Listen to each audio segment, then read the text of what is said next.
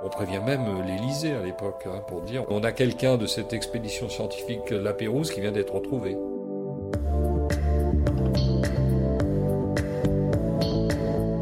Avec cette série de podcasts Ma vie avec l'histoire, Ça m'intéresse vous emmène dans les coulisses de notre patrimoine. Dans ce nouvel épisode, notre journaliste Cécile Coumeau est allée à la rencontre de Michel Lourd, chasseur d'épaves et pionnier de l'archéologie sous-marine. Pour caler un rendez-vous avec Michel Lourd, aucun barrage de secrétaire. L'homme est direct. En revanche, il faut attendre qu'il pose le pied à terre. Et ce n'est pas si simple. Celui qu'on surnomme euh, l'Indiana Jones en costume de plongée est constamment en mission au large en train d'explorer des épaves. Alors pour comprendre un peu son quotidien, je lui ai demandé de nous raconter l'une de ses expéditions les plus prestigieuses. Lorsqu'il est parti en 2003, tenter d'identifier la boussole et l'astrolabe, c'est-à-dire les deux frégates du célèbre explorateur La Pérouse, qui ont fait naufrage en 1788 au large de la Nouvelle-Calédonie. Les deux navires avaient bien été retrouvés en 1827, mais impossible d'identifier clairement chaque épave et de comprendre ce qui s'était passé cette nuit du naufrage. Alain Conan, un explorateur d'épaves passionné, avait mené en vain plusieurs missions pour percer le mystère La Pérouse.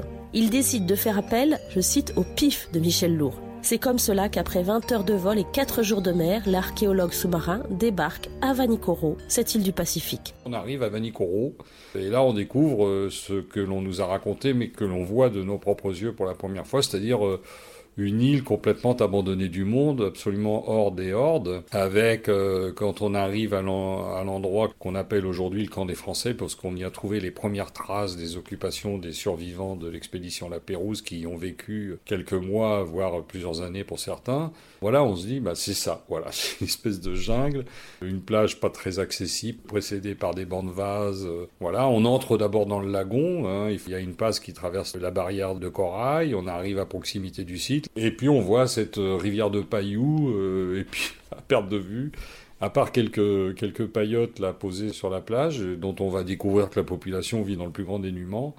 Voilà, là on est, on est les deux pieds euh, dans la réalité d'un site avec des gens très misérables, et puis nous à, à chercher à retrouver les traces d'un passé complètement englouti. Quand moi j'arrive, il y a une très grande marge de décision. On a deux sites, ça c'est identifié depuis le milieu des années 1950, mais on ne sait pas très bien quelle épave est laquelle. Quoi. Et on me dit, euh, est-ce que tu veux aller plonger? On va plonger là sur le, site de la barrière de corail. Je vais voir, je sais pas du tout à quoi je m'attends en fait. Pas du tout, j'ai aucune idée préconçue. Euh, je sais seulement que voilà, il y a un paysage, un récif corallien. Donc on plonge, et puis au fond de la faille, je vois des amoncellements de blocs de, corail qui ont été déplacés par les chercheurs de l'équipe d'Alain depuis des années, à l'évidence. Et là, ça me frappe complètement. J'ai une espèce d'illumination et je pense que le navire est entré en marche arrière dans la faille.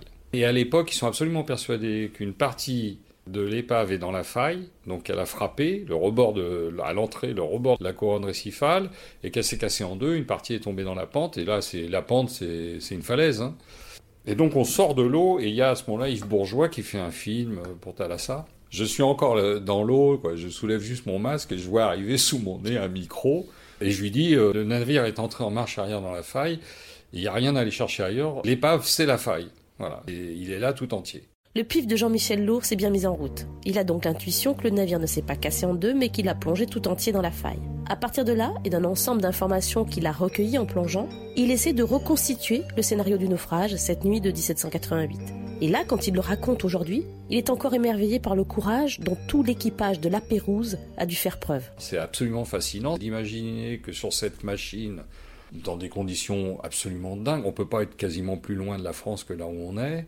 Après euh, presque trois ans d'expédition scientifique, ils sont quasiment sur la route du retour. Sur ce bateau euh, qui est broyé par un cyclone, il y a encore euh, toute une organisation qui fonctionne. Donc je me dis, mais c'est dingue, ces types, ils étaient une centaine à bord et ils ont été capables de virer de bord et à partir de là, il y a plein de calculs qui se mettent dans ma tête. Euh, j'imagine la peur, l'angoisse, l'incertitude, et en même temps, on est encore là avec des gens euh, capables de ramener des voiles, et que vraisemblablement, environ de bord, euh, il y a guère d'espoir. En fait, on peut pas repartir hein, parce que le cyclone doit les pousser droit sur les récifs.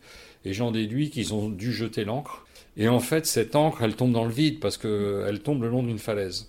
Et je pense que c'est ça qui va les tuer. On est devant un fait maritime extraordinaire. Évidemment, j'en discute ensuite au retour sur le bateau, j'en discute avec Alain, et je lui dis, mais du coup, c'est une catastrophe parce que depuis 20 ans, euh, au cours de, tes expéditions, vous avez travaillé à l'entrée de la faille, et je lui dis, en fait, vous avez euh, comblé au-dessus de la partie où vivaient euh, le commandant, les officiers, les scientifiques, etc. Je lui dis, en fait, c'est là que ça se trouve. Et en fait, vous vous avez remblayé par-dessus. Michel Lourd a alors tout de suite conscience que sa tâche ne va pas être facile. Il va falloir expliquer à Alain Conan et à ses hommes, qui ont participé à plusieurs campagnes de fouilles, qu'il faut changer de stratégie. Alors comme c'est une figure de l'archéologie sous-marine et qu'il respecte profondément cette équipe de plongeurs, il finit par se faire entendre et ses passionnés, qui ne rêvent finalement que de percer le mystère La Pérouse, reprennent les fouilles il trouve un sablier parfaitement conservé, un petit sablier en verre en parfait état. C'est presque miraculeux parce qu'il faut imaginer ce que ça a dû être le chaos initial du naufrage. C'est comme ça que ça se passe, ce truc surgit et en fait je leur dis bah écoutez euh, parce que je vois bien que de ressortir tous les blocs de corail, tous les déchets qu'ils ont virés euh, caisse par caisse depuis des années, euh, je sens pas franchement un grand enthousiasme. Je leur dis bah à ce moment-là au lieu de décaper couche par couche, je leur dis bah on va attaquer comme si on était dans une mine et qu'on attaquait le front de mine quoi et c'est là qu'on trouve des ossements. Je suis pas dans l'eau à ce moment-là, euh, donc évidemment je vais plonger. Disons-le clairement, c'est même pas une critique, c'est un simple constat. Des archéologues auraient pris tout de suite tout le temps d'avoir des mesures, des photos, d'étudier la configuration du corps, etc. Quand j'arrive, il y a une espèce de. Dans l'eau euh, est troublé parce qu'il y a une espèce de nuage, parce qu'on déplace plein de trucs. Euh, il y a le crâne qui est là, voilà. Il faut comprendre que c'est pas une équipe d'archéo, quoi. Donc c'est difficile à maîtriser. J'essaye d'avoir les gestes qu'il faut euh, dans un contexte où on n'est pas nombreux à les connaître, ces fameux gestes. Les archéologues sous-marins, on n'a pas d'expérience, nous, dans le domaine de l'humain. Moi, je me dis, mais putain, en s'y prenant comme ça, on va perdre, on va perdre des éléments, des doigts, des mains, des phalanges. Voilà. On a d'abandonner le pot, voilà. On a, on vient avec des sacs plastiques on essaye d'organiser quelque chose. Euh, on fait au mieux. Ça se passe comme ça et c'est vrai que ça change complètement euh, nos relations même avec les gens de l'île parce que les gens de l'île se sentent propriétaires de ce site et de ces épaves. On a à bord un chirurgien euh, qui fait de la médecine légale, qui regarde tous les os que nous avons, qui nous dit qu'il en manque quelques-uns, etc. Et donc les, chefs de l'île viennent et c'est assez impressionnant parce que du coup, ils regardent ce squelette posé devant eux qu'on vient de mettre en forme et eux arrivent et là je les regarde parce que c'est impressionnant de les voir bah là, c'est sûr qu'ils vont avoir du mal à continuer à penser que les épaves sont à eux. Parce que les objets pouvaient être à eux, mais là, il y a un humain, quoi. Et l'humain, très vite, euh, le Toubi, lui, il dit, bah oui, c'est un individu de type caucasien, etc. Donc, il n'y a aucun doute qu'on a affaire à un type européen. Il peut que faire partie du monde du navire qui a disparu, c'est sûr. On prévient même l'Élysée à l'époque, hein, pour dire, on a un scientifique, peu importe lequel, ça peut être un matelot, etc. Mais on a quelqu'un de cette expédition scientifique La Pérouse qui vient d'être retrouvé. Un type disparu en 1788 qui ressurgit comme ça en 2003. Une partie du mystère est donc levée. En 1986, deux sites, avec chacun une épave, avaient été officiellement identifiés. Près de 30 ans plus tard, grâce à Michel Lowe, on sait que la boussole est au fond de la faille et que par élimination, la deuxième épave, c'est bien sûr l'astrolabe. Michel Lourd ne fanfaronne pas pour autant, il reste modeste. Il sait pertinemment que les expéditions sont coûteuses et qu'il ne pourra pas rester des mois au large de Vanikoro. Et deux ans plus tard, il repart à l'autre bout de la planète avec des pros de l'archéologie sous-marine. Quand on revient en 2005, on a une armada, on bénéficie du Jacques Cartier, euh, donc c'est ces grands chalands là de débarquement et de transport. Donc on vit dans des conditions un peu spartiates, mais euh, c'est très pratique. On a un bateau sous les pieds, on a des bureaux pour y travailler, même si on est vraiment serrés les uns contre les autres. Hein. Mais euh, on trouve rien au départ, mais c'est normal puisqu'on est en train d'enlever les, déchets des autres. Mais par contre, euh, très vite, on va découvrir des instruments scientifiques. En fait, plus on s'avance vers le fond de la faille, qu'on n'atteindra d'ailleurs jamais, parce qu'il y aura un énorme boulot à faire, et plus on trouve d'objets. Et soudain, on va commencer à trouver des objets comme si on les tirait d'une étagère. On commence à sortir des, objets, des plats euh, entiers intact. Là, je pense que si j'avais marché sur l'eau, je pense qu'il y a des gens qui n'auraient pas été plus impressionnés. On trouve euh, un, espèce de plumier dans lequel il y a des objets des scientifiques. Enfin, on trouve tout ce qui fait la vie à bord de ce bateau, et notamment la vie scientifique qui rappelle l'expédition. Donc il y a un côté euh, quête miraculeuse, et surtout quête miraculeuse parce que c'est un moment un peu comme ça où on se dit c'est un métier fabuleux parce que depuis si longtemps on cherche et, on finit effectivement par trouver les objets qui nous permettent de dire euh, on est sur la boussole et notamment les instruments scientifiques dont on sait qu'ils ont été embarqués sur la boussole parce qu'ils sont dans l'inventaire de la boussole.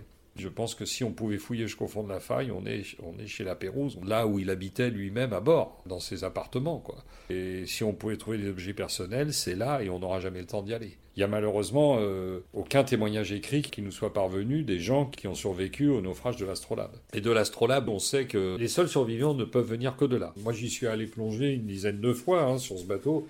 L'intérêt surtout, c'est qu'on trouve des éléments d'architecture navale, donc on voit, euh, on voit très bien, on acquiert euh, très vite la conviction que ce navire, lui, s'est échoué. Et que du coup, jusqu'à sa destruction qui a dû intervenir quelques années plus tard, mais de ses vestiges, on comprend qu'étant posé dans peu d'eau, euh, il y avait encore la possibilité de mettre une chaloupe. Euh, c'est là qu'ils ont dû récupérer euh, les éléments qu'on trouve ensuite à terre.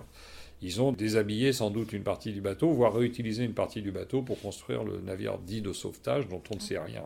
Les seuls robots que j'aurais aimé amener, juste pour mettre un point final sur l'hypothèse de l'encre, c'est que de descendre de nos robots d'aujourd'hui, on descendrait aujourd'hui sans difficulté à 250 mètres pour retrouver l'encre parce que je pense qu'elle est là. Si on y mettait le temps, on trouverait. Donc pas de regret. J'ai même senti, je vous dirais, que Michel Lourd aimait plutôt l'idée que la mer conserve des secrets. Et puis, la pêche a été suffisamment miraculeuse, comme il dit, pour susciter un énorme enthousiasme du public pour ces épaves englouties depuis plus de trois siècles. Dès 2008, avec le musée de la Marine, on monte la grande exposition euh, Enquête dans le Pacifique Sud.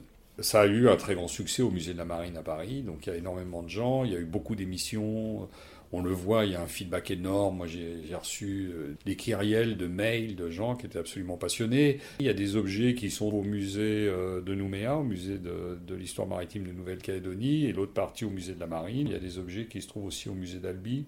Notre mission est accomplie. On a publié euh, un gros livre au moment de l'exposition de Paris où chacun de nous, dans la partie qui le concernait, a publié ce qu'il savait ou croyait savoir de, de la Pérouse et de cette expédition.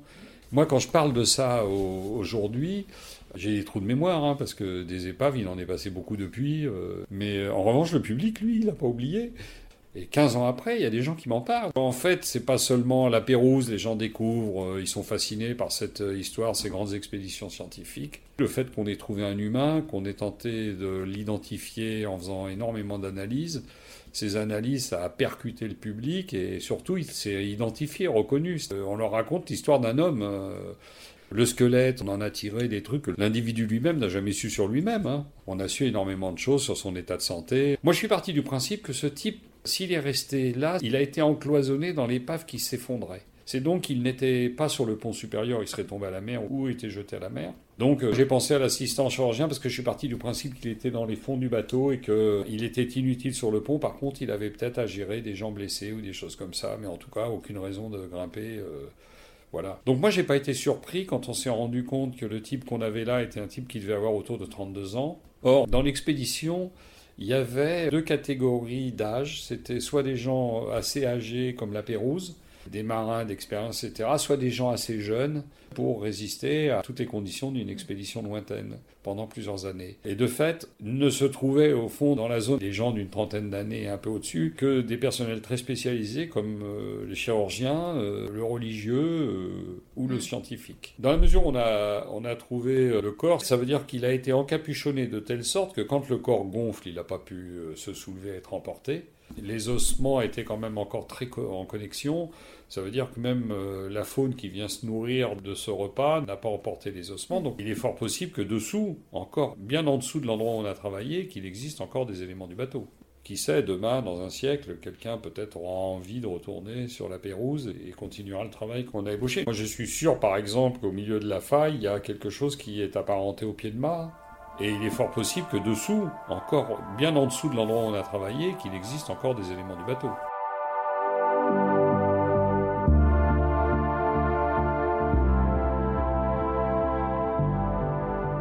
Merci de nous avoir écoutés. N'hésitez pas à recommander ce podcast autour de vous et à le noter sur les plateformes dédiées et rendez-vous la semaine prochaine pour un nouvel épisode de Ma vie avec l'histoire.